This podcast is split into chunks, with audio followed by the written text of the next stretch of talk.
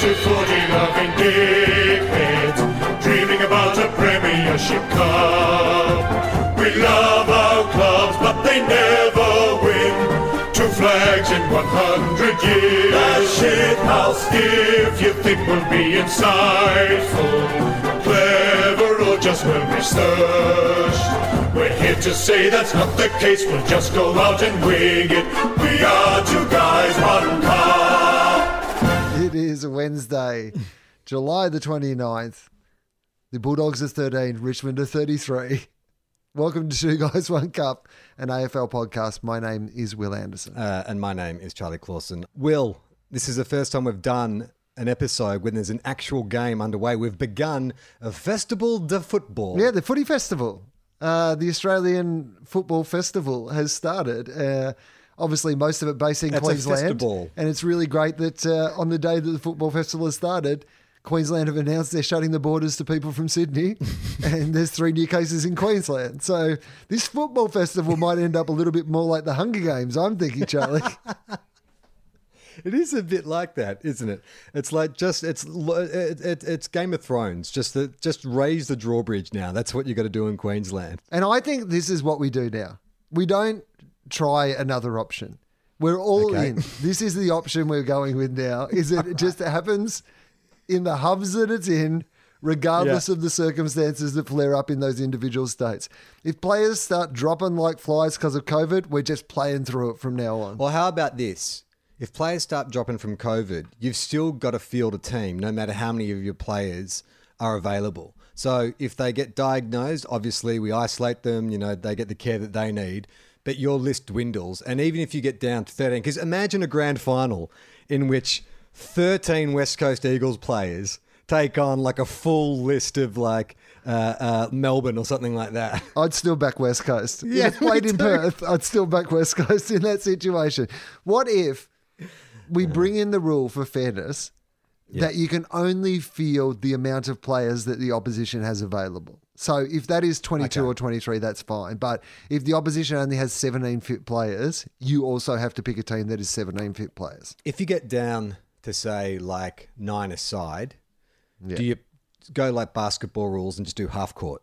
So rather than having to cover the entire field, you just got to cross the the center the center square and then turn around and go back the other way. No, I, I say the opposite.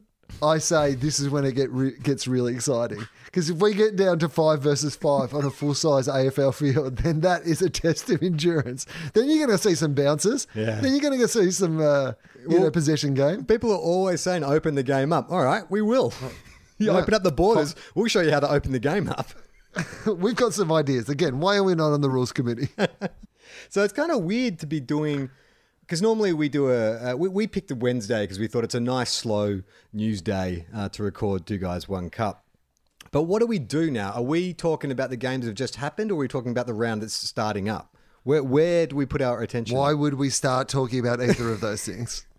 I, I feel like we've got to a sweet spot in this show, Charlie, which is we completely pretty much ignore the football. So the football is happening while we're on, but I like to think that this episode is timeless. We should talk about the Saints because the Saints were great. So let's just have a little bit of Yeah. Let's just have a little bit of time where you can enjoy being a Saints Because there fan has until whatever else barely happens. anything in the media. Like I've even I've even heard a sports journalist, can't remember who it was, apologize saying, "Look, I think it was Tom Morris saying."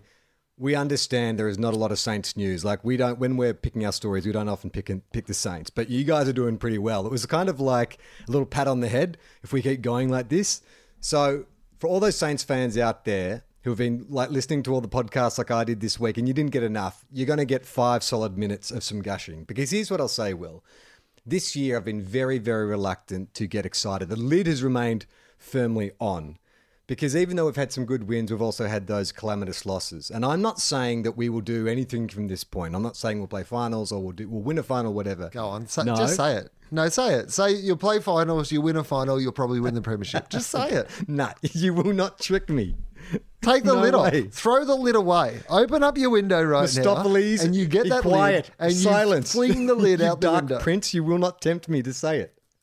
All I will say on, though is that game on the weekend was the best football I've seen them play in a decade. Like it was so unlike any of the St Kilda teams that we had under Scott Watters or Alan Richardson. And I couldn't work out what exactly it was. Now, under, well, not really under Watters, but under Richo, we did play some really dynamic football. We were really exciting at times. We almost played finals a couple of years in a row. But what we didn't have was resilience. And the thing that happened in that Port game is watching those first th- three quarters, it was like a final. It was so high pressure and every kick counted and stuff. And when it got to the third quarter where they just had us locked in, I was convinced, well, we've put up a good fight for three quarters. So I went and fed the baby and I just hung out. And I wasn't even going to check the score because I was I considered that it was just inevitable that we were going to get bulldozed.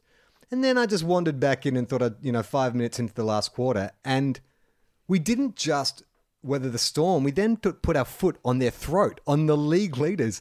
I have not seen anything like that. The, the way You didn't weather the storm, you became the storm. Yes, that's right. You looked the storm in the eye and said, I am the storm around these parts, storm. Fuck off with your storm.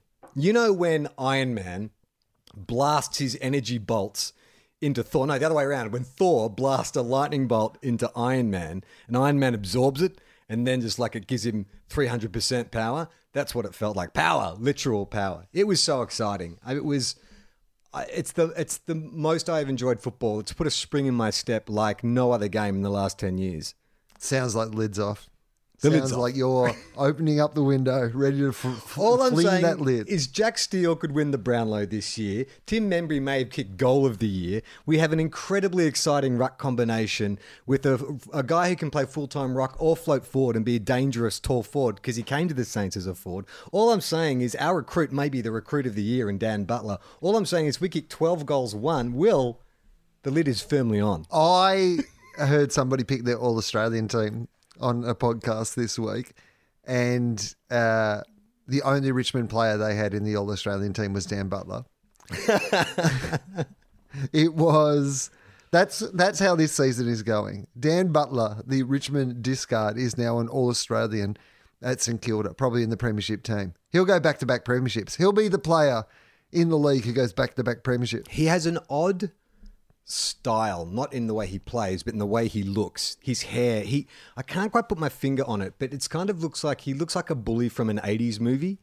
Like he kind of looks like he should have like a rolled up t-shirt with a pack of cigarettes under there and tight jeans and he goes up to Michael J. Fox and like says he's going to take his lunch money or something. You know what he looks like to me? Like in the sort of reboot of the movie It. So I guess set in that sort of era. But the the tough guys in the, The reboot bully. of the movie It. The bully That's in it. It. That that's, That's who Dan maybe what I'm Butler is. He's of. the bully from the reboot of It. Or he plays a young Sting in the police the police the movie.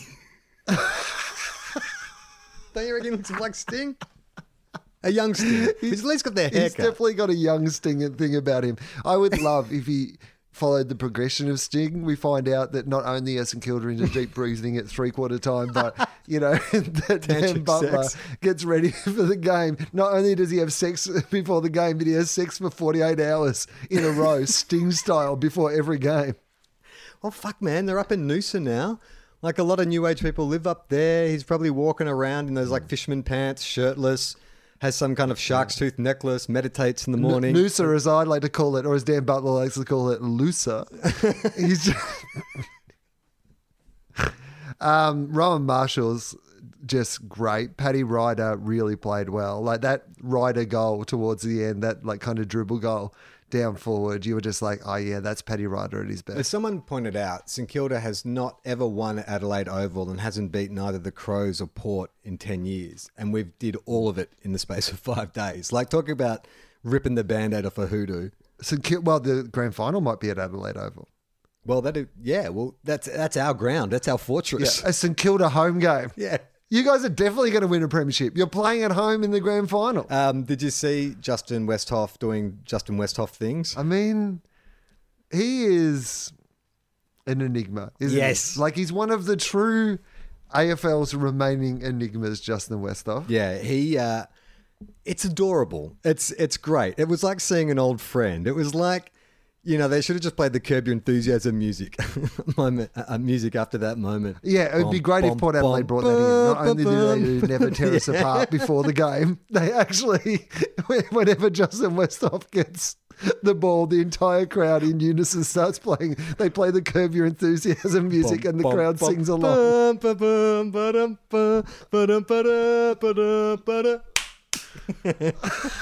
You could do that. That would actually make quite a good footy chant. Like I know the Sydney Swans do "Sweet Caroline," but that's ripped off, you know, from American sports. Come up with your own. I would love to see the entire crowd at Port Adelaide games where Justin Westhoff gets the ball, Yeah. get into the Curb Your Enthusiasm thing. Nick Riewoldt runs into goal in the 2010 Grand Final and gets smothered by Heath Shaw. Bum bum bum. ba, dun, dun, dun, Yeah, that's right. It's got a good clap along bit. Uh, w- Rats. Is this Brett Ratten? Is that what's going is. on? Is it just The inside word I had when I visited the club uh, in summer uh, before coronavirus craziness was uh, that they called it the cult of rats. Like Did they give you a call, by the way, to see if you wanted to go and go inside the hub as an ambassador No. of the club? Did you get a call saying, "Look, you have the No, option they- to"? the ambassadors come the inside the ambassadors are too valuable to the club. We've been put in a in an isolated bunker in a secret location because it's like if the club doesn't have its freebie ambassadors, it's fucking freeloading ambassadors. What's it got? yeah, well, the club's like, we can have Eric Bana and Charlie on the same plane, but Molly has to be somewhere safe, or. You can have Warney and Molly in the same room, but you've got to have Eric Bana safely at home. Well, when all this shit kicked off, and you know, clubs started tightening their belts. The first thing I thought selfishly is like, are they going to revoke my ambassadorship? I mean, did, what, what does it cost them? What are the major expenses of you being an ambassador at the club? Uh, I think they're going to send me a scarf and give me tickets to games and stuff. Yeah, are you a member? Yeah. I mean, they pretty much do that if you're a member. No, no, Plus, no. You also can't go to games at the moment, so that's not costing them anything. But what about my royal ambassadorial robes? They didn't send them to me. I had them made up myself. I'm a Bulldogs ambassador, and I don't think that I- I've ever made much money out of the deal. Like, mostly I still pay. Like, I mean, I get access to some things that you wouldn't ordinarily get access to, but I still pay for all my tickets Well- and do that sort of stuff. yeah, but did you also get first dibs on finals tickets? Like, not like you had to go into a lottery. Like they would have tickets for you for the finals. I think that is. I mean, I'm assuming. I mean, that's the perk. I'm pretty sure when they sent me the letter, they said like you'll get a finals ticket or finals tickets, maybe even a grand final ticket. I don't know. So at the Bulldogs, so I'm a Top Dogs member, so I would get first access to finals tickets anyway. Right. But yes, also I did not go through my Top Dogs membership. I went through the club. They just they I paid for them, but they arranged it for me. So yes. Because I I have a membership, but I think that they have just said, "Don't worry about it. Like we- we'll make you an ambassador for the next couple of years. Don't worry about renewing your membership." But I still get all the same things as a member, Mm, see, I still pay my membership regardless. even though they said don't. I don't think they ever said don't. I said I think they said keep doing it. The, I have two. I pay for two every year because I had this misguided idea at some stage that I would go to the footy every week with a friend, and so we should both have memberships. And I've never used them Maybe that's because mostly if I go to the football, I go with you, and the Bulldogs just hook it up for us. that's true. I am an unofficial Bulldogs member.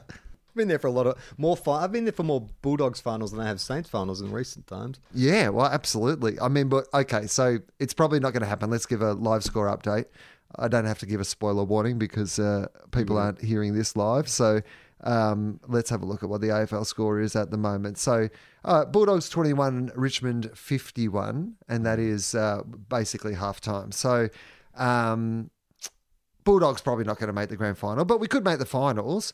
What if the Bulldogs had to play the Saints in a final and we were actually able to go? Would we go together or would we go separately and sit in different, you know, parts of the stadium? How would that work? Oh, I think. Well, we've been to a, a final, a Bulldog Saints final before. I, I took you in. I was at uh, 2010. I think I took you. Um, and my sister, because my sister, uh, she and her husband organised the tickets for us. We had a dinner beforehand and stuff, and that was the game where we, I think we we won quite easily in the end. And as we sort of said our goodbyes and you walked off across the bridge, my sister said, "There goes the saddest looking man I've ever seen."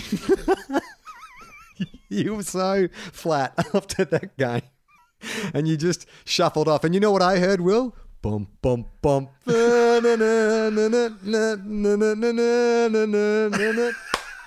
You did cut a lo- lonely figure. You're on your own. I just remember you were under like street lights, black coat, collar pulled up round your neck. like the end of a Hulk episode.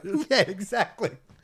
Uh, yeah, oh, look, I reckon we'd go. I mean, obviously we'd socially distance and stuff, but I'd go with you. I, in this year, I would feel. I think it would probably the rare occasion where I could go to a final with a mate, and if his team won, be like totally fine with it. Like I think it's it'll be such a miracle if any of this shit comes off in the end. I mean, it's still going to be a miracle if they finish the season. Yeah, Like we keep, we've been lulled into that false sense of security that it's all going to be okay, and I hope that it is. Like, I mean, there's big crowds back at football matches. People in different states are kind of living life, you know, at least with some normality, even though you know widespread normality probably hasn't um, recommenced. I think that's a really wonderful thing, as long as it doesn't lead to us all being sick. Again. Yeah. Yeah. Well, I mean, whoever is the scheduler of the games and the coordinator of the stadiums and shit, like fucking hats off to you, man. This must be the most stressful job in sports right now, trying to keep this fucking season alive. Are you talking about Travis Auld, Charlie? Because Travis Auld is the man who's in charge of the fixture. And I know that because every, like, Travis Auld, I hope he doesn't have Google alerts on his phone. He probably in the past has gone, you know what, I'll have, just have a Google alert because my name is mentioned so infrequently in dispatches about this game that on the rare occasion it is, it'll be nice to know what somebody is saying about me. He is. He is the new osteitis pubis. Travis Auld is the new osteitis pubis. Wait for that Google alert in the morning.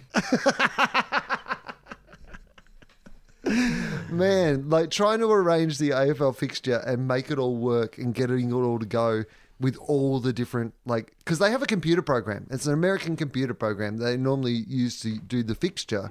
And you know they feed in all the information and all the variables, and it kind of spits out a fixture. And then Right. they obviously have to muck around with it a little bit, you know, manually. But this year, like the computer blew up. they tried to put the information into the computer, and the computer literally walked into the ocean and drowned itself. I would love if their supercomputer was just actually Dexter from Perfect Match. like, Oh yeah, he, he would just give a probability of like, would this be a good Friday night match? Yeah, the probability is seventy nine percent. Yeah. Like I'd love it if if Gil did a press conference and uh, like a giant curtain on stage and he's got the whole press there and he's like, you know, the season's under threat, but we have spared no expense to bring over the latest technology from America. This is how we are going to program the fixture and just the curtain drops and there's fucking Dexter with his dot matrix printer on his chest. Beep, beep, beep, beep, beep, beep, beep, beep. Gold Coast versus Brisbane at Metricon. I like the idea that Gil announces it. He goes, uh, "We've been looking for a computer program to put together the fixture, and I think you'll all agree we found the perfect match." like peaches and cream and that's like what's that the coach band? and the team. yeah It's, it's on brand. who's that, who's that Melbourne footballer used to play in that band? What's his name? Russell Robertson? Didn't he have a band called? Yeah, what was Russell Robertson's band called? I don't know. Were they called be like the band Russell- behind Gill? Robertson. Is it something like Check One Two? No, that was Craig McLachlan. Yeah. Red, something Um, like Red Alert or something. Um, so Russell Robertson uh, has a currently has a band which I imagine is their band that they use to play weddings, Charlie, called the Wedding Band Collective. and Russell Robertson also um, has had another band. Yeah, But it has a name that isn't as clever as the names that you were thinking of. So Ah, think a little bit more um, like what's the first thing that so there was three people in the band uh, one of them was Rubble, Robert, Russell Robertson, and he would be Rubble Robertson. Rubble, Rubble, Rubble. One of them was The Rubble, Hamburglar. Rubble. One of them Rubble, was Rubble. the. I was explained what his name was by the popular McDonald's character, the Hamburger, and he said his name was Rubble, Rubble, Rubble. So. There's three people in the band, and Rumble Rumble Raw is the lead singer. So, what is the band called? uh, the Robertson Trio. the Russell Robertson Trio. Ah, he doesn't know. He's not really into kind of uh, names that spark the imagination, is he? Like the Wedding Band Collective and the Russell Robertson Trio. Well, They're here's literal. the thing: all the, these are the entries for Russell Robertson. By the way, none of them about AFL football. All about his singing. So, number one, Russell Who Robertson the internet? Wedding Band Collective, and then second one, Trio Bands for Hire, Russell Russell Robertson trio. Why can't you fucking say his name? Russell Robertson. He's Russell been Rubble Robertson. Robinson and Russell Musselton. And then the third entry is cover band. Book Right. Russell Robertson. Um, so I don't know if he had a band that was also called cover band or if that is just a description. And then he was in a duo with Laura Davidson, and they called that Russell Robertson and Laura Davidson. Is this are you? But this is Russell Robertson, the ex-footballer, right? You haven't. There's not just Yes. because there's no mention of football. The fourth uh, entry is that Russell Robertson, uh, Wikipedia.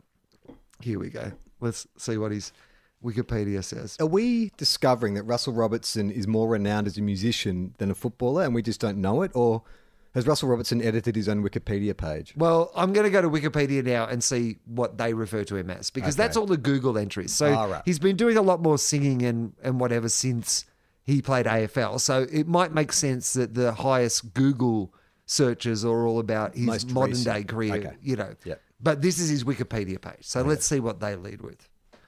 Russell Robertson. What was Russell Robertson's nickname, Charlie? They mention it here on the uh, Robbo? Wikipedia page. So Robbo. Russell Robbo Robertson. Fucking hell, that is a vocal warm-up. Uh, born Triple R, very Melbourne. Russell Robert Robertson, Born- Russell, Russell Rob Robertson, Russell Russell See? Mr. Robert. No, it doesn't quite work. Born uh, 24th of November 1978. Is a former professional Australian rules footballer who- who last played for the Melbourne Football Club. Late in his career, he was also known outside the football community through reality television appearances, modelling, and singing. I remember the, I remember the singing. I don't remember the other two. I'd like to know what reality show. What, he can you was just on, remind me? Uh, so, give me some player stats. He, I'm going to guess he played 200 odd games. Was a half forward. Uh, okay. Uh, he played 228 games. Yeah. So not bad. Um, he, High flying half the- forward, right? yeah. Um, I get him All right. Adam Did- Yze confused. did he win a Melbourne Best and Fairest? Yes or no? Mm, yes. Yes. Yeah, he did. He won the Keith Bluey Truscott Medal in 2003. Um, how many times, if at all, was he Melbourne's leading goal kicker? Four. Four. 2001, 2005, 2007, and 2009. Holy shit. I know more about Russell Robertson than Russell Robertson knows about Russell Robertson. Um, and and oh, here we go. Non-football activities. okay. Outside of football, Robertson is a musician who has abilities in singing and playing guitar. I mean, that's not, that's not, doesn't give you a lot of confidence. Like, I, I have abilities in some areas, doesn't mean I'm actually good at things. I have the ability to drive, to speak, to He's definitely the um, music equivalent of a good ordinary player. Yeah. Um, modeling and has become somewhat of a television personality. That, that's this line is so passive aggressive. Listen to this. Like I'm just going to read this in a different tone. Outside of football, Robertson's a musician who has abilities in singing and playing guitar. Modeling has become somewhat of a television personality. It's very laissez faire. wow. Um, on February 2008, he was a contestant on the Australian television show. Survivor. No. No. Uh, it, it's reality though, right? No. Oh. This is a Acting role. TV game show. Oh, like um, oh, what what genre is it? Like trivia, like a kind of The host shares a name with a former Sydney Swans superstar, a last name, a surname with a former Sydney Swans superstar. oh Paul Ridge. no, I don't know what what game show was it. Uh, deal or no deal. All right, Hosted by Andrew O'Keefe. Um, Robertson also made an appearance in 2008 singing on the Australian television show. Oh, I What- know this. I know this. It's uh, it's hosted by a friend of mine in Grant Denyer. It was it's had the number two in it. It was um, yep. a, a, a cliche about two people. It mean it was it it it. Oh, it takes two. I, did, um, I didn't have a speech impediment then. It just I actually was took me a while to reach back into my brain. It Takes Two with partner Uh, Kate oh, Ceberano. uh, mm, oh, it was a girl, right? Yeah. Kate Ceberano. Oh, that's. A, I would like to hear that. I would like them to do a duet of boys, uh, uh, of young boys are my weakness. Wouldn't that be great? Russell Robertson and Kate Ceberano do a duet of young boys are my weakness. At at the Rising Stars. they, they perform. They just cut to the horrified audience. All these first year footballers and their parents are staring wide eyed at the stage as Kate and Russell dance around singing Young Boys Are My Weakness.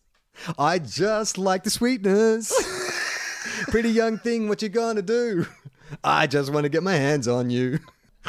I know the lyrics to that song. In 2012, Robertson rejoined the Melbourne Football Club and produced his own show for the Melbourne website. So, what was the name of Russell Robertson's show on the Melbourne Football Club website? Ah, does it use his name? Is it like It does. you know rabbiting? And you've got to remember how inventive he is when he's coming up with uh, names for his bands. He's taken that level of creativity Okay. over to naming his show on the website. Robbo's show. The Robbo Show. Sorry. I mean, I should have grant, granted him with more class, of course. Um, all right. In oh, in 2012, Robertson starred in a stage show that was a um, stage show based around a former AFL uh, great. Oh, yeah. Uh, I, I know this. Eh, It's Barassi, starring uh, Steve Bastoni as Ronald Dale Barassi. Barassi, the stage show, correct. I'd like to Um, see. Did you see that? I'd like to see that. Okay, I, I've not seen it. I would like to see it also. Um, in fact, I would like to see a whole bunch of stage shows based on previous greats of the game. Holy shit! That can be our little side industry for Two Guys One Cup. If we just do like, uh, uh, we just once a month we put on a play about Yeah. a, a character from the AFL. Someone like I don't know who would be the first person we'd stage a show about. Mr. Football, Ted Whitten. No, it's sitting right in front of you, mate. It's Nat Fyfe and Ben Cunnington. Oh, no, hang on. What about Mark Lacroix? Oh, Some yes. sort of like, that's arty. He's French, of theatres. mime going on. It's a big, some mime. Mark Ah. Lacroix, As the a, when I was a wee boy, I, I came to Australia to play Australian rules. I rode my bike up to the ground. I was young and naive. But they said to me, Mark, you have a great talent for the football. So, how I imagine it, it's a three hander. Yeah. Um, you, you, you play Mark. Lacroix. Obviously. We hire an accordion player yeah. Weird Al the music. Yankovic. and a mime. So basically, you're just telling the story. The Yeah. accordion player gives it a musical accompaniment, and then the mime acts out Mark Lacroix's heroics Yes. in the background. Yeah, but you've got to give it some kind of ironic, bittersweet undertone, like like a good French drama does. It's got to be quite bleak, maybe a bit existential. At the start, Mark Lacroix is murdered. and it's the ghost of Mark Lacroix telling this story, trying to solve his own murder. Yeah. So you open spotlight on like you know a, a, a sheet over a body and like police there going, you know, who would have thought like Mark Lacroix killed in his own home. Then you have a second spotlight on the side of the stage, and you see Mark Lacroix leaning against a wall, smoking a cigarette, and he's like, "Ah, so it looks like I am dead. C'est la vie." And then he turns to the audience, is like, 30 years ago, a young boy named Mark tore his way from his mother's womb to take his place in the world. it goes for four hours. Four quarters.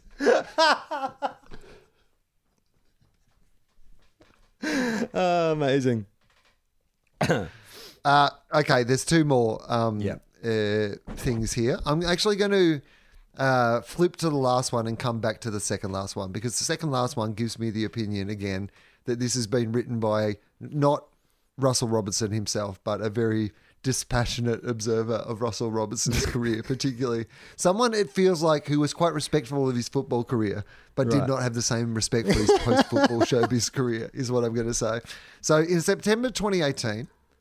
Uh, Robertson was a football consultant and appeared in season one, episode two of the Australian TV drama What year? So in 2018, and he was a football consultant. That's the clue. Oh yeah, I know this. It would be uh, playing for keeps. Playing for keeps. In 2018, Robertson, this and this is our final one. In 2018, Robertson sung. uh, Just I'm, I'm just gonna have to read this to you.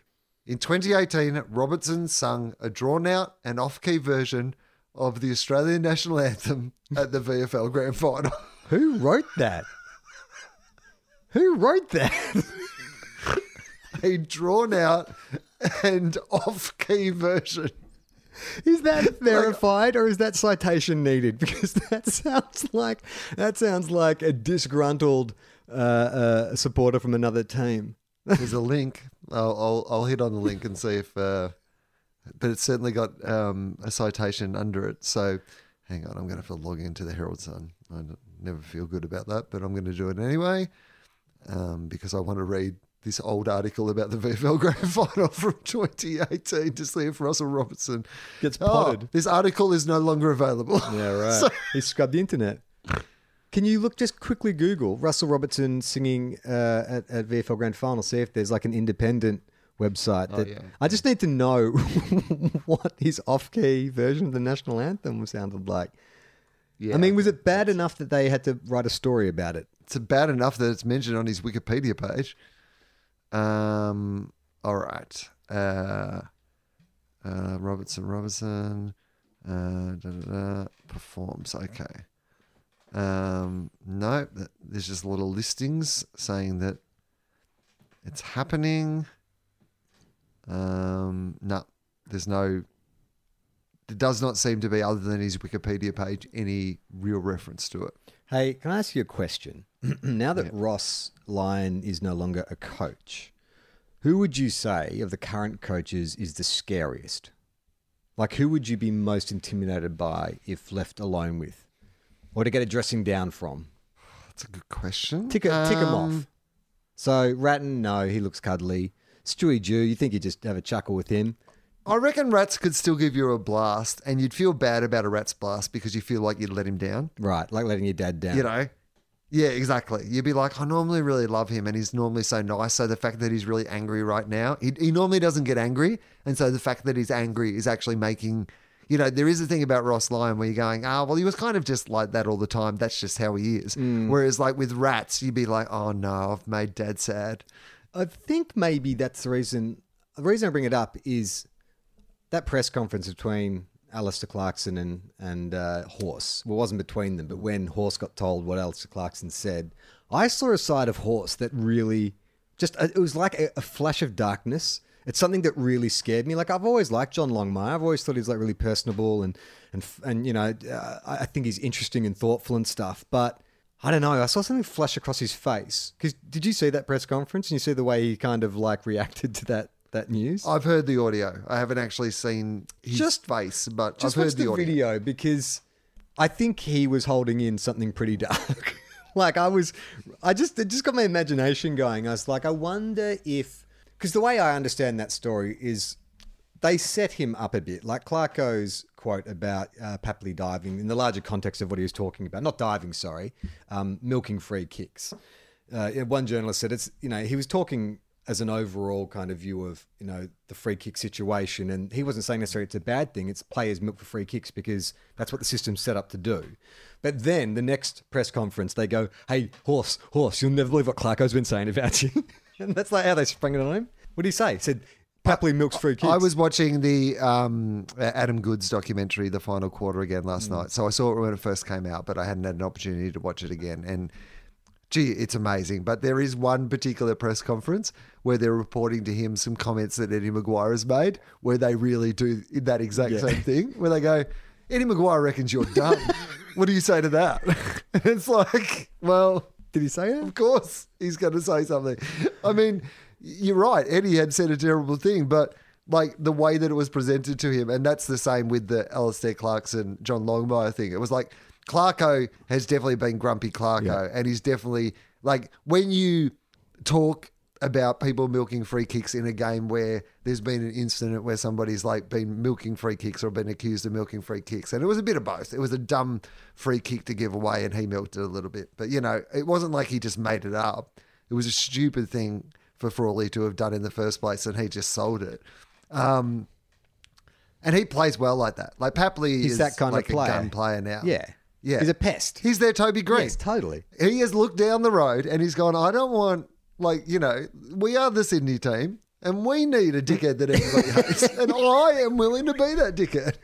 When you just listen back that audio of, of Horse, because when the journalist tells him, Clarko said this, there is this long pause, and then you hear awkward laughter. And I don't know if it's coming from the journalist who asked the question, who saw the same flash of darkness I saw, or if it was another journo. But it is a beautifully tense moment where you see someone ask a question that they're hoping is going to get like a, you know, some kind of reaction. But it's such a scary reaction. I think it takes everyone in the press room by surprise. Yeah, Horse is like, oh, you think I got the nickname Horse because of something in the shower? No, no, no, no. Uh, I left a horse in the guy's bed as a threat that I was going to murder them. That's why they call me Horse, mate. And I think uh, so. After I saw that impression of horse, I was like, and he's a big dude, man. Like he's a big kind of like you know, lurch type kind of guy. So I imagine if he like had a word to you, if he pulled you aside and just put that kind of attention on you, he would be the scariest coach in the AFL. Clarko uh, definitely would be scary. Um, Chris Fagan, Do you reckon you Clark, just wouldn't be able to take do you reckon seriously. Clarko though, Even when- would be a bit more psychological, like a serial killer. He'd get in your head. Yeah. So it's all just like smiles and passive aggressive and stuff. Write a really nasty song about you, play it on his acoustic guitar. Jonathan Patton, you're a bit fatten. I don't think you're going to be in the team next week. Clarko. Jonathan Patton, you're a bit fattened. we won't see you next week. wow, he's cruel. Um, de- yeah, so Chris Fagan, Cuddly. definitely, definitely cuddly, and I, even when he was angry, you just wouldn't be able to take you- him seriously. I yeah. don't think. And he'd and he'd get and he'd get more annoyed the more you were laughing. It's like when you get called in the principal's Yeah. office and one of you starts laughing and then it's just contagious.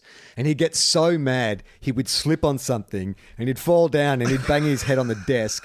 And then his pants would fall down, and then he's trying to pull his pants back up, and then as he stands up, he'd hit his head on the back, his back of his head on the desk. Oh, jeez, stop laughing, you two! Oh God, oh jeez, ah! Stewie Dew. Would Stewie Dew be somebody that you, you could get a bake from? And I'm not talking about a potato bake. I'm, I'm talking an I'm actual just- bake. I'm gonna I'm gonna do this entire bit without once mentioning anything to do with him being Good. Yes, good. I feel bad that I, but it was right there. Uh, would I get a bake from him? I think, I think he would. I don't know. I don't know about enough about Stewie Dew. I think he's so physically imposing. Maybe he doesn't need to raise his voice. So maybe he's another one like Clarko, who's like, you know, a quiet. You know, a quiet talker can freak you out more than some dude who's getting all up in your face and crazy. If he's just that big, but then talks really quietly, and you know, like it just pulls you in a line like that. I could see him being a, a bit like that. Adam Simpson. What about Adam Simpson? He's got a bit of Oh. hard man about him. No, Does he? What was he like as a player? hard. That tells you a lot. What He was a hard okay. player. Yeah, but Woosha was a hard player, and he seems like a massive softie as a coach. All right. So you, I reckon Woosha, though, might still have that terrifying thing to him. Like he's a pharmacist. You know, he's got that serial killer thing as well. I reckon Woosha. Yeah. Like where, you know, he he just is a guy that he'd send you a like a you know a really threatening letter, but printed on a tiny little bottle. What about Bevo? How do you reckon Bevo goes and he's pulling players into line? I reckon Bevo's like, "What the fuck, bro? we fucked them. You, you- we've got the bro code. We got the we're the Bulldog boys, bro. He takes let us down, bro. He takes him out to the skate park. He says, "I want you to capture me doing this kickflip ollie." He gets him down there with the uh, with the camera. He does a little kickflip ollie just to get him in the mood, and then he puts his he puts his uh, skateboard under his arm and he says, "Mate, Yeah. No. He calls you into his office. You sit down. He takes his chair out from behind the desk. He flips it around backwards and he sits on it and he leans over and he's like, all right, let's rap. I'm chill. I'm totes chill. I got your back, bro. Now what's going on? They come and visit him in the weights room. They say, "Coach, can I can I get on some of the weights?" Bevo just keeps lifting. Doesn't talk to him. Just keeps lifting. Um, who else is there? David Teague. No, he's a nerd. Yeah, He's not yelling at anyone. doesn't terrify me. Teague, no. Ken Hinkley. You know who would be- What about Ken Hinkley? Oh, he's scary as fuck. Ken Hinkley's a 1950s dad. Ken Hinkley's taken off his belt and chasing you around the change room. Yeah, I think that Ken Hinkley is a pretty nice guy, but I think that he might just have a bit of Wolf Creek about him. Like, you know, just an old school country country, guy who could just fuck you up if you needed to. Yeah. If you miss a goal at training, you're going to go break a switch off a tree, bring it back to him. He's going to hit you with it. Go pick a switch, Tex. I don't even play for you guys. pick a switch. Um, who have we missed? Uh, Justin no, uh, Uh, don't know anything about him. No. Uh, Simon Goodwin. Simon Goodwin. I reckon he's scary. He's got that intensity of like a. When I think of an actor, I'm like a Paul Bettany. He's got that kind of you know calculating intensity. I reckon he could. I reckon he could blow up and be very scary. Yeah, okay. Yeah, I could I could see that. I think that works. And also to handle all those frat boys they have at Melbourne. Like remember when it was like Thomas Bugg and Jack Watts and Clayton Oliver and they're all like texting threats to opponents and stuff. Like you need a dude, like a you need someone kind of with military precision to go in there and just like straighten those those those those kids up. They're punks. You need to put those punks into line. He's Dirty Harry. You've missed an obvious one. We've missed an obvious one.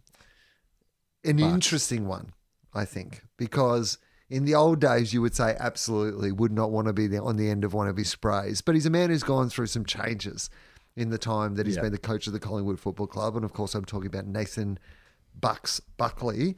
Uh, what is it about Bucks? What do you reckon? Terrifying in private? No. No, you know what? I reckon he now, what he says, he doesn't raise his voice, hmm. but he's insightful and he's truthful, and that's what hurts the most. Like when you let Bucks down, he cuts to the quick, he identifies it, he calls it out, and then he just lets you deal with it. He doesn't need to raise his voice. He's just going to be honest, Will. You're not trying hard enough. You ducked that, you squibbed that last contest. Well, you know what it might be. Maybe when he's at the club and he's doing one of his famous top five lists, he's out there in front of the gang and they think that he's going to tell them the top five shows to binge while they're in isolation, for example. And he gets up the front and he just goes, top five, re- five reasons Mason Cox should go back to America. Here they are. and he just lists them. Thank God. He's xenophobic? well, they do have some issues down at Collingwood. We do know that. Yeah, exactly. You see, look, we're discriminating against white guys now. We're fine. It evens We've out. our lesson. We get it. We should hate everyone. No, that's not the lesson. Um, I know who I reckon would be fucking crazy. This dude would get up in your grill. He'd be fucking. He'd be ripping his shirt off. Let's go, bro. Let's throw down. Rhyce Shaw. Rhyce Shaw, yeah. You fucking like Rhyce Shaw. I reckon like just like a trip switch, and he's fucking. He goes crazy. He's the kind of guy who like, hey man, fucking. You heard about Rhyce What do you do? He fucking threw a trash can through a window, man. Oh, he's fucking crazy. You don't want to fuck with Rhyce You know what, man? We were playing pool with Rhyce one night and he broke the pool cue in half and fucking stabbed a guy. Killed a guy. In fact, he's in the Joker's gang now. The Joker threw a pool cue on the ground and Rhyce killed another guy to get in his gang. Um, uh, Matthew Nicks. Don't know. Yeah. Don't really know anything about him. Who who did he play for? Carlton. Oh, no. Adelaide? Adelaide? Or Port Adelaide? I don't know anything about Matthew Nicks. okay, let's find out I out. don't even know what he looks like. Is he blonde? Let's find out something about Matthew Nicks. What color hair do you think Matthew Nicks has? Blonde. You are incorrect because he is bald. He has no hair at all. so, No, but when he played, I'm sure he had hair. um, yes, but he has a very uh, bald, shiny head at the moment.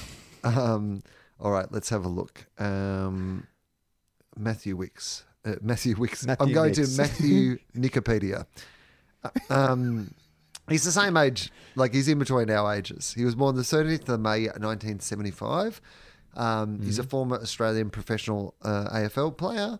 He's currently the senior coach of the Adelaide Football Club. He was recruited from the West Adelaide Football Uh, Club to Port Adelaide. proving uh, that we now not only don't know Sydney Swans players of this era, Oh my God. Are you to the? Sydney Swans. Adam Spencer just fucking crashed his car. Um, wow. Okay. Um, what other club did he play for? Ah, Port Adelaide. No, he played all his games at the Sydney Swans. you son of a bitch. How many games did Matthew Nicks play at the Sydney Swans without us understanding that he played for the Sydney Swans? 126. He kicked 125 goals uh, in how many games? 178. 175. Not bad. So he played 175 games. Um, did he win What what era? When did he? What was he in the grand final era in 2000? And, 1996 to 2005? Oh, he just missed out on it. Oh no, they said did he play in the 2005 grand final? Uh, Is he a premiership? doesn't say he's a premiership player, but I don't, I don't know. Um, okay, uh, did he win any awards? What are his career highlights? They list two here. So what would they what would they be? Is uh, are they uh, club related? Both club related or competition related? Uh, both club related, yes. So in Okay. 1996, he was the Sydney Swans what Best and fairest. rising star. Oh, In 1998, he was the Sydney Swans what best and fairest. most improved. Oh my god, I won that award. It means nothing. I won that in the under 12s. It's the coaches award. He did formerly coach at Port Adelaide, so that's his Port Adelaide Okay. connection. That's why I Um, got confused. made his debut against which uh, AFL team? Western Bulldogs. St Kilda. Ah, Um, well, there you go. That's his entire Wikipedia entry. Not a lot. is it really? Yeah. Even Russell Robertson has more more entries than that. I mean, it really, it really is. Should we get to some mail, Will? It's getting to the point where we could start a second podcast that is entirely related to um, comf fiction or or Fifington, whatever you prefer to call it. Well, you know what, Fan- Charlie? We could actually, you know, get to these letters early in the episode, but we've got important things to learn about Russell Robertson and Matthew Nicks. So, We have so many. We have at least four or five that have been sent through. So I'm trying to space them out because they're quite long, some of them, and you know I want to give each its due. Um, but if they keep coming in like this, we may have to look at maybe doing some as a bonus. Uh, you know, putting it on the website or something like that for people to go see. Which uh, leads me into a segue uh, about our brand new website, uh, tofop.com. Uh, if you don't know, Tofop is another podcast that Will and I do. It's also a network of podcasts that Will and I host, uh, including this one, Philosophy and Fofop.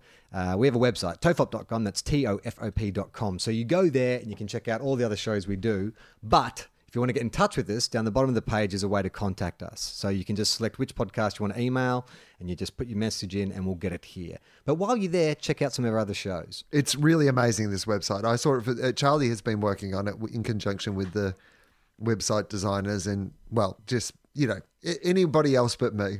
We've, we've discovered over the years that getting me involved in these sort of things is not really something that makes anything work more quickly or effectively. And so I saw the uh, website today for the very first time and I was genuinely impressed. Was like, That's "Oh the most professional God." thing we've ever done in 10 years of doing podcasts.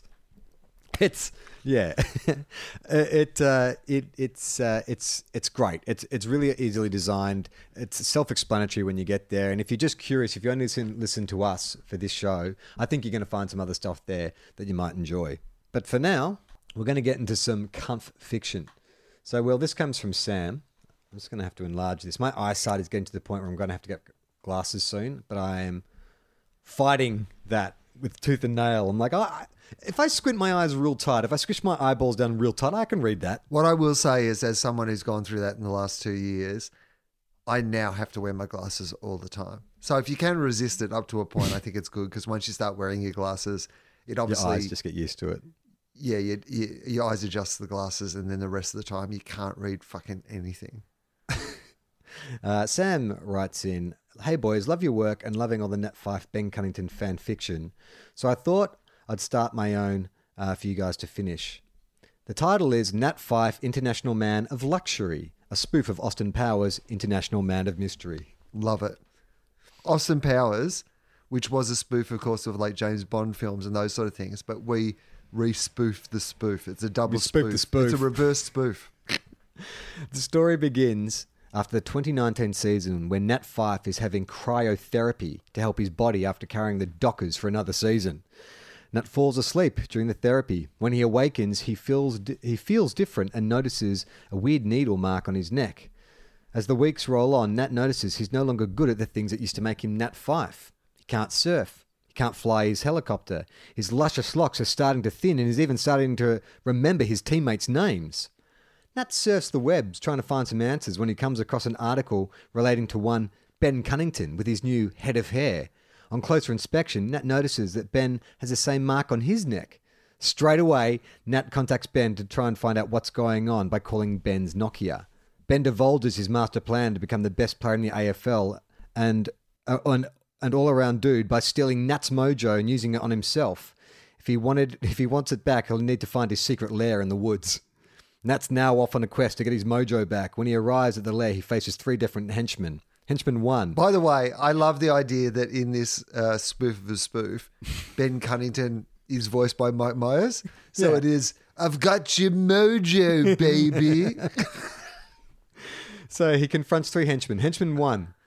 In Austin, in Austin Powers, when the henchman gets eventually squashed by the slow steamroller, except in this case, the steamroller is Ben Brown on his 100 meter run up.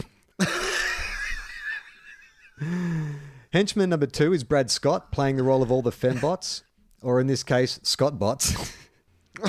and finally, Rhyce Shaw is Mini Me, as he is the only other bald guy that I can think of. we got Matthew Nicks. If you want to use Matthew Nicks, that's what we know about. There's one thing we know about Matthew Nicks is he is bald.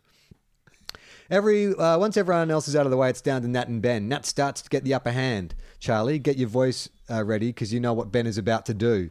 He injects himself with some Shinboner spirit. Eventually, Nat overcomes Ben, gets his mojo back, along with his hair, and most importantly, the memory of uh, the memory, the, the memory of anyone's names. Which other players would you cast for the rest of the characters? And then he gives a list of uh, Austin Powers characters that I can't really remember. Great. I do, do- Well, just give us I some do- characters all right, and we'll okay, here we, we go. how we go. Um, who's playing Scott Evil? Toby Greene. Um, Baby faced bad guy, Toby Greene? No. Clayton Oliver. yeah, I reckon Toby Greene. Both, either. Uh, happy with either. Um, Austin's female sidekick? Who was his female sidekick? He- Heather? Graham or Liz Hurley's Hurley? character? No, was she? Yeah, I don't know. Oh, what about Michael Hurley? uh, number two. Or Ben Graham? Either way. Uh, number two is that that's the guy with the eye patch Um, well, that, Mike Sheahan. because he's so one-eyed. Yeah. Well, no, just because he's like, he feels like to me like I'd just like to see Mike Sheahan, Stan Lee style, playing some sort of character in this. And I think him with Mike Sheahan with an eye patch, there's just something about that I like. And uh, Basil Exposition, the t- the Michael York character. Uh, Basil uh, Zempilas. It's the same names. yeah, that's how we're casting it. Uh, P.S. I've put together a quick movie poster for the story. It's not as good as Fosdike's, but I hope you guys enjoy it.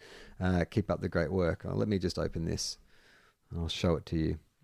Uh, won't open. All right. Thanks very much, Sam, for that. good stuff. Um, remember to keep sending in your comf Fifington fiction. We have some more correspondence. Uh, this is from Annie. She says, Hey, Will and Charlie. Hope you guys are coping okay, and thanks for keeping up the show during these unprecedented times. I'm a huge fan, but I'm writing you today with a problem I feel only the two of you can solve. I oh, need a new AFL team, and I need an, a hmm. few objective outsiders, an independent arbitrator, if you like, to make the decision for me as my family members and their respective vested interests are clouding my ability to make the autonomous decision. We got a bloody thesaurus for Christmas, did you? I think an educated team. I think this is already like you know putting her in a certain. It's her Yes, Annie. Annie in a certain category. She wants a team that you know is going to be able to use big words that operates on an intellectual level. I think. The backstory. My dad's best friend is Mark Evans, or in our household as he's known, Dougie. Dougie is the current CEO of the Gold Coast Suns and the right hand man of your favourite bulldozer, Stewie Dew, and Queensland's own Eddie McGuire, Tony Cochrane. Years before the move to the sunny Gold Coast, Dougie began his career in clubland at the Melbourne Demons, which happens to be the first team I ever supported. I was as loyal as a seven year old could be. I had a jumper, I knew the club song, etc. But then Dougie went to work at Hawthorn, and my loyalties could no longer stay with Melbourne. My dad was quicker off the mark this time round and saw this as a great opportunity to induct me into his own club, Geelong. I I had a solid 10 year stint with the Cats, but then disaster struck. My dad left his job at AFL House to go work at Clubland, at the only team he's ever supported, Geelong. Unfortunately, the new role didn't work out, and supporting Geelong is now black banned in our house. To oh. add to this drama, my partner accuses me of being a bandwagoner and assures me the only way I can avoid this label in the future is if I take up a membership with his team, Charlie's beloved Saints. So, Well, no, but this is bandwagon time. The lid's off. yeah, Saints are going to win the premiership. That's what I was going to say. Is any like I think your your, your partner is kind of correct. like you've just told us you're backed for three different teams because you liked, you know, was it a family friend or your dad worked at one, then your dad worked at one club, and so it's like you are, a, you, you know, I mean, loyalty. I'm not saying that you have to be a one club player. There's free agency in being a supporter, but you do jump around a bit. I say embrace that. I say why lock yourself into one team? Yeah, man, be- Maybe you could have the best experience of all. Be a fluid supporter, man. It's it's 2020. But but I mean, maybe not like during a season. Maybe that's like Crossing too much line. to build up to. But I'm just saying per season. Why don't you pick a team at the start of every season? Rotate the captaincy. I think that would be a really cool way to support the game because you get really invested in the. It's not what this doing this podcast really is for us, where we learn about other teams and what their history is and who their players are and who they played for. so um, it's fun. Well, That would be a fun. Who would you have picked at the start of this season if you could have picked any team at the start of this season? Who would you have wanted to barrack for? With what I know now. No, at the start of the season. Oh. Right. Oh, if I had to pick another Yeah. team, um, I probably would have gotten the Dogs. I was most excited about what you guys are going to do this year. I reckon. if I had to pick a team other than the Bulldogs to like, here's this is really weird that I'm going to admit this, but I think that I would love to know what it feels like to be a West Coast Eagles fan. Oh yeah. It just Same. It feels like, you know, just for one year.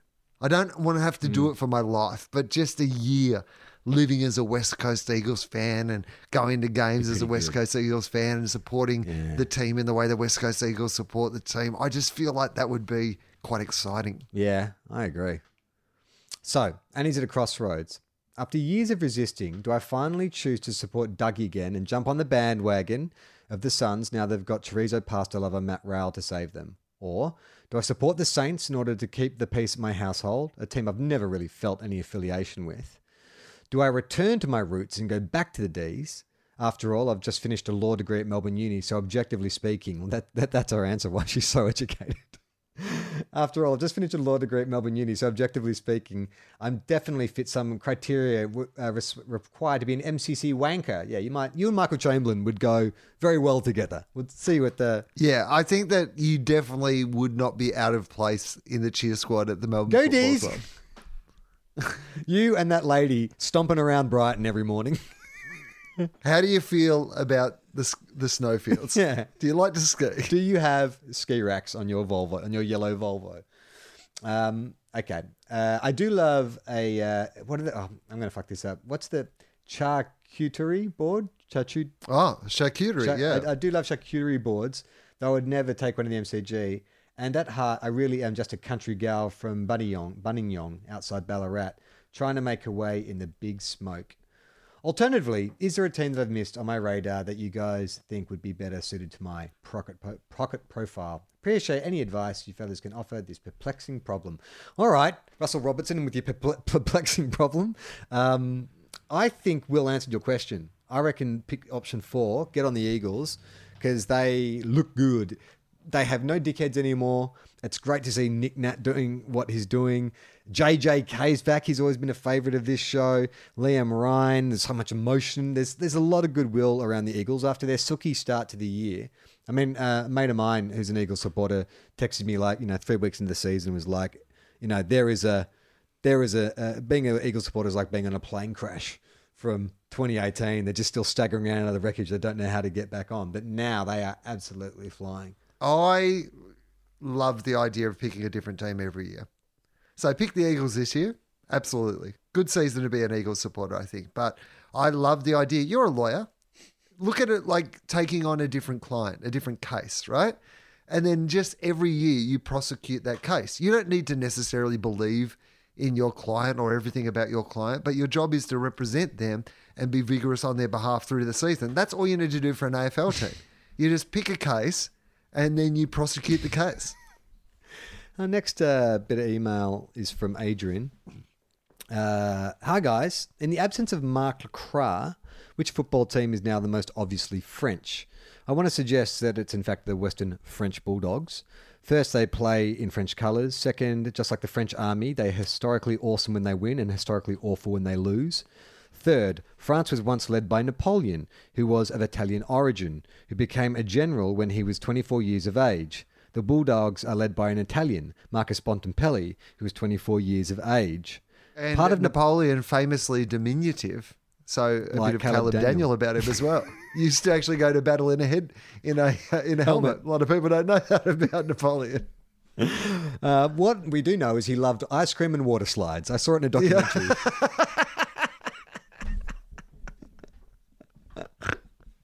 Piggy wiggy, piggy. Bulldogs are very French. I mean, obviously the bulldog is more a British bulldog uh, for the Western Bulldogs, but of course there are French bulldogs, so Hmm. that makes sense. and and the western suburbs of Sydney, you know, is multicultural. Like it, it's not uh, it's not out of the ordinary that you'd see European people in in the west of uh, Melbourne. Yeah, absolutely. And um, I would think you know uh, that's about it. But no, no well, oh, hang it's on. okay. Go on. No, um, no, that's it. Okay. well, well, lucky for you, Adrian continues. Part of Napoleonic France's great success in the world was due to its implementation of liberal policies in its conquered territories. And the use of Tom a liberal policy, liberatore, has been very strongly associated with the Bulldogs' great success in recent Okay. times, particularly in away games. Today, the French motto is in fact Liberté, Égalité, Fraternité. The last of these, which means brotherhood, is something Bevo has always been at pains to instill in the team and is a fundamental quality of the Western Bulldogs. Or should we say, La Bulldogs accidenteux? Sorry about the French, Charlie. No, sorry about my French. And did you know that Australian newspapers record Australian rules football being played in Melbourne in, in the Melbourne suburb of Footscray as early as the mid 1870s, during which time a local junior football team was formed, which in 1880 changed its name to the Prince Imperials in honor of Napoleon. the Prince Imperial, the heir to the the heir to the I need glasses, the heir to the French throne, who had recently died in battle. Finally, I attach a picture of Napoleon. Doesn't he look a bit like Bevo? Oh my god, he really does look like Bevo. He's got the same haircut as Bevo. I'll give you that much. It's weird that Napoleon's on a skateboard there. Doing weights. Uh, okay, uh, it's time for uh, Pocket Profile Pocket. Uh, hey, Wil and Charlie found a great profile of Melbourne's second ruckman, Braydon. Oh, I always get his name wrong. Proust? Braydon Prius. Proust? Proust. Proust. Proust. He's not the car. Braydon Prius, Braydon as designed by Elon Musk, I believe. who considers himself a comedian. Oh, I love it. Great. I love it. Uh, check it out. So here we go. Clicking on this link to Annie's former beloved demons. Prius. No, Proust. Proust. Okay. All right. Name. Braydon, Yeah.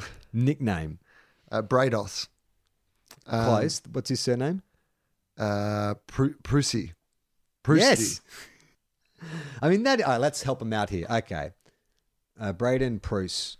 Proust, Um, Marcel Proust, Marcel Marceau, uh, Mime, um, uh, Marc Lacroix, the little Frenchman. the little French, You're Napo- no, little Frenchman Napoleon. You're now Napoleon. the big Frenchman. Uh, any pre-game superstitions or routines? Uh, yes. Um, goes around to Max Gawn's house to see if he'll get to play. No. When asked any pre-game superstitions or routines, he simply responds, "Nah." nah. N A H. All right. Nah. Great. And this is where I think maybe a, a bit of the comedies come in. Greatest individual effort you've seen on the footy field. Um, Gary Lyon being carried off on the stretcher after he hurt his leg. Braydon, what's his surname again? I keep forgetting. Bruce. Press. Bruce. Uh, no, he thinks the greatest individual effort he's seen in the footy field is Braydon Proust versus Tom McDonald. I'm getting a bit of Braydon's vibe now. A player from another team you would love to play with and why? Um, a current day player. Yeah, this I, this is confusing. Yeah, a player from another team you'd love to play with and why? Um, no, I don't know why. He says Gawny, so I can take the backup ruckman. I don't get it. A player from another he plays the Demons, right? Yeah. A player from another team you would love to play with and why? Gawny, so I can take the backup ruckman. I don't think Braydon understands the questions. I don't think he is a bit of a I think that- comedian. I, just think he does not understand the questions. I think this is a concussion test, and he's failed it. what team do you play for, Braydon?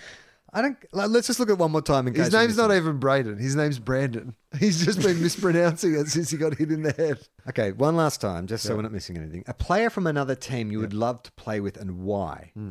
Gawny, so I can take the backup ruckman. Are we just not getting it? No, no, no. Like it's meant to be another team, and he names Gawny, who is not, Who plays for him? Yeah. his team. and he's the backup ruckman. Okay, I, it's like it's doing my head in. I don't understand. I'm trying to figure it out. Is yeah okay. Best rule in footy and why? Um, he loves. Okay, here he. Okay, I'll help you out. He names a rule specific to his position, and he makes a self-deprecating joke. the center circle because I can't jump. Close. Taking it out of the ruck so I can finally get a kick. Okay. Yep. What's the worst and why? What's the worst rule and why? Something that uh, uh, emo fifteen-year-old might say. Can't take drugs.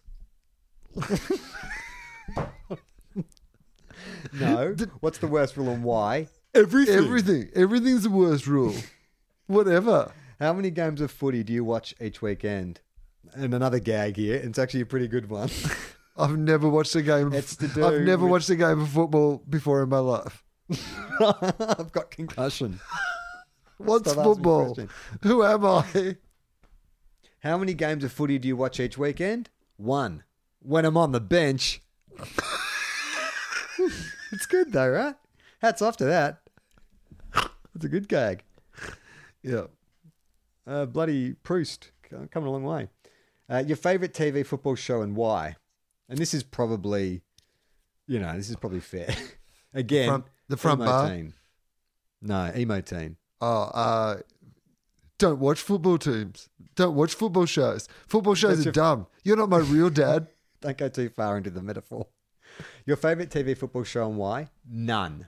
Your favorite commentator and why? None. Don't listen to the commentary. All commentators are Um, dumb. Bruce McAvaney's not my real dad.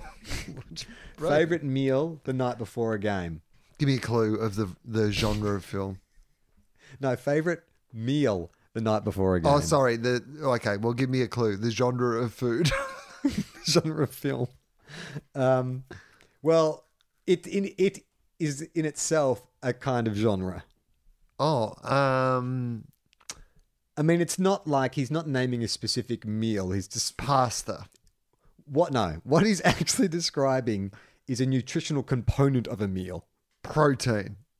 carbs. Favorite meal the night before a game: carbs. Carbs. Just Like, carbs, mate. I imagine he just stands like bolt upright in his kitchen at home. And His mum's like, Braydon, you looked. What do you want? Carbs. Carbs. And then Braydon's dad comes in. How long has he been standing there? Two hours. I think he's got concussion. he just keeps yelling, carbs. Call the team doctor. Uh, which teammate should appear on the next series of The Bachelor? I have no idea who this player is. okay. He Um, sounds like he should be on The Bachelor. It's a cool name. Jake Jakinson. Josh Wagner. Oh, okay. Do you know who that is? No. Is he the head? Is he the headband guy? No, Maybe. that's Jayden Hunt or Jordan. Jayden Hunt? Jayden Hunt? So you got Jayden, Jordan, and Josh all the same time. yeah. They're all, they're, all the Melbourne players are named after Jonas Brothers. Teammate most likely to succeed after football and why? Uh, Jack Viney, because he's, I don't know, smart. All right. Be self deprecating. Oh, Uh, um, Um, joke with a self deprecating punchline. okay. Uh, Braydon Proust, Correct. uh, because I haven't been successful as a footballer. So anything past this will be a success. kind of. Uh, uh, me, because the ruck coach will hire me as a chippy. I would love it if it turns out that Braydon also studied law at Melbourne Uni, and this is just like an act he puts on. which teammate, which teammate belts out your club theme song with the most gusto? You've already mentioned him, Jayden Hunt. Jack Viney. I'm surprised sense. by that. Are you surprised by that? No, makes sense. He's the captain. Uh, favorite Netflix series has been mentioned before. In fact, last week I believe this was Harry Himmelberg's favorite series. Entourage. No. Remember we said that uh, Harry Himmelberg looks like he could have been in this show? Oh, um, Sons of Anarchy. Correct. Apple Music or Spotify? Spotify. Correct. Do you play Fortnite? No. Favorite comedian? Or Australian or international. Australian. Braydon Bruce. Yes. I was hoping, I was trying to sell you the dummy. I was hoping you were going to say yourself, and I could come back at you with Braydon Press. I got to be honest with you. So far, with this survey that Braydon's filled out, I'm not sure he's coming to a lot of my shows. Favorite animal and why? um, I think, by the way, I think this must be a, a quiz he's filled out himself, like he's had to write himself, and I'll explain why after this next answer. um, Favorite animal and why? Uh, my my cat All me favorite. again. all all me favorite. like that's not even like That's someone has to send a doctor around to his house now. He shouldn't be playing. He's clearly been concussed. all me favorite. Cubs. Which carbs? All me favorite.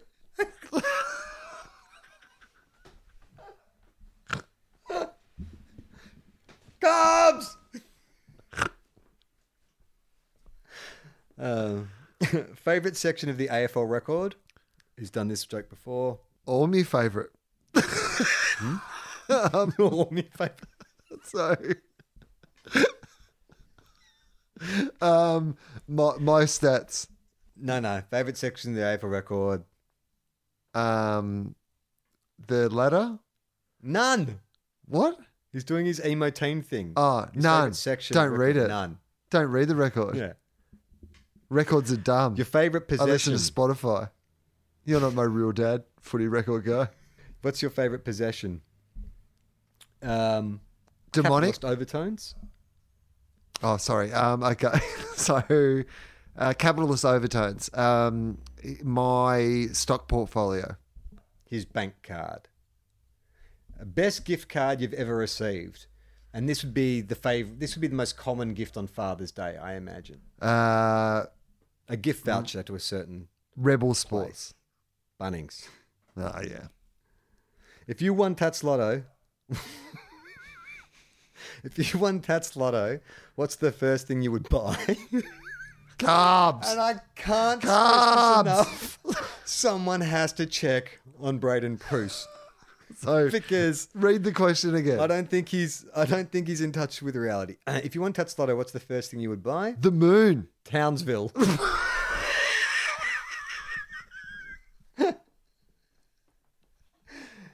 uh, what's your favorite holiday destination? Townsville? You got it. The most famous person you have met, and it's again, it's a gag. A player he plays with. Uh, Max Gawn. Correct. Most famous person you'd like to meet. Max Gawn. Don't know who this is. Johnny Sims? Sure.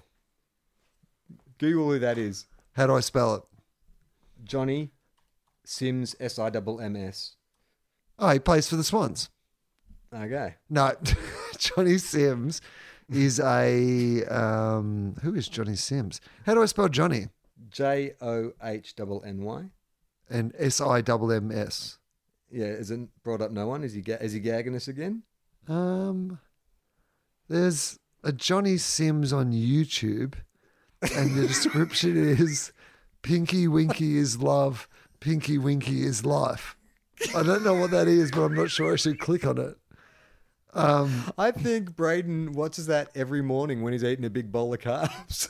Hang on, there's a Johnny. Sims uh, Twitter. Let's see if we can work out who Johnny Sims is. Johnny Sims. I do. Uh, I plays for the Blue Jays in the uh, Major League ba- Baseball. Or no, Toronto maybe Blue no. Jays. He just supports them.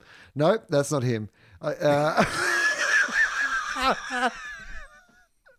that's unless the guy that he wants to be is a guy who has 52 followers on Twitter. and did not play for the Blue Jays, supports the Blue Uh, Jays and the Raptors. He, yeah, I think the guy who wants to buy Townsville when he wins Tattslotto probably is a fan of Johnny Sims. oh man, Okay, dream fo- dream job if you weren't a footballer. um, being a footballer, Chippy, mate. Dream place to live in the world. um, me like all of them. No, All my favourite. Townsville. Townsville.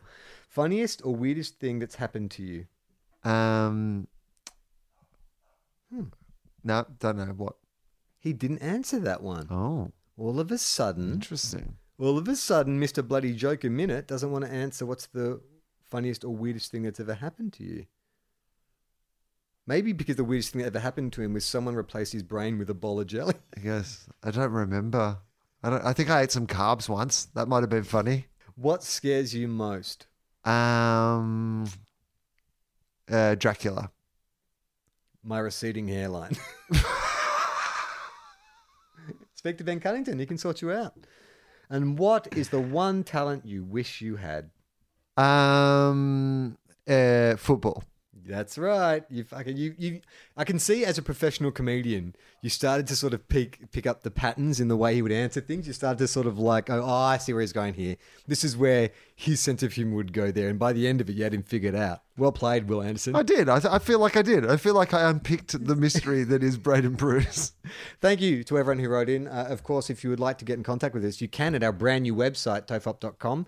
Just go to the landing page, scroll to the bottom, and there's a little contact window. So just make sure you select two guys, one cup from the drop down menu, and you can send us a message. Um, and while you're there, check out some of our other great podcasts. Uh, Will has a really good show called Wilosophy. Who's on this week? Uh, Urzila Carlson uh, is uh, my guest this week, and then I think Osher Günsberg might be next week. So a good little run, and of course the former Prime Minister and number one ticket holder at the Western Bulldogs, Julia Gillard, was on last. And we week. have another show called Tofop, which is a bit like this. Um, well, it's actually a lot like this. It's probably just about just as much football talk in Tofop. Uh, but if you like this show, I'm pretty sure you're going to like that other one. So check it out. Uh, anything else to plug? No, I have nothing to plug. I'm unemployed. I continue to be unemployed. The world is a fucking tire fire from bottom to fucking top, and I am on fire in the middle of it. This is all I have, Charlie. Thanks for listening, guys. Speaking of which, should we just check the score? Uh, let's not check the score. okay. I don't think you need to check it. Play on, not 15. Bowl. We are two guys, one car.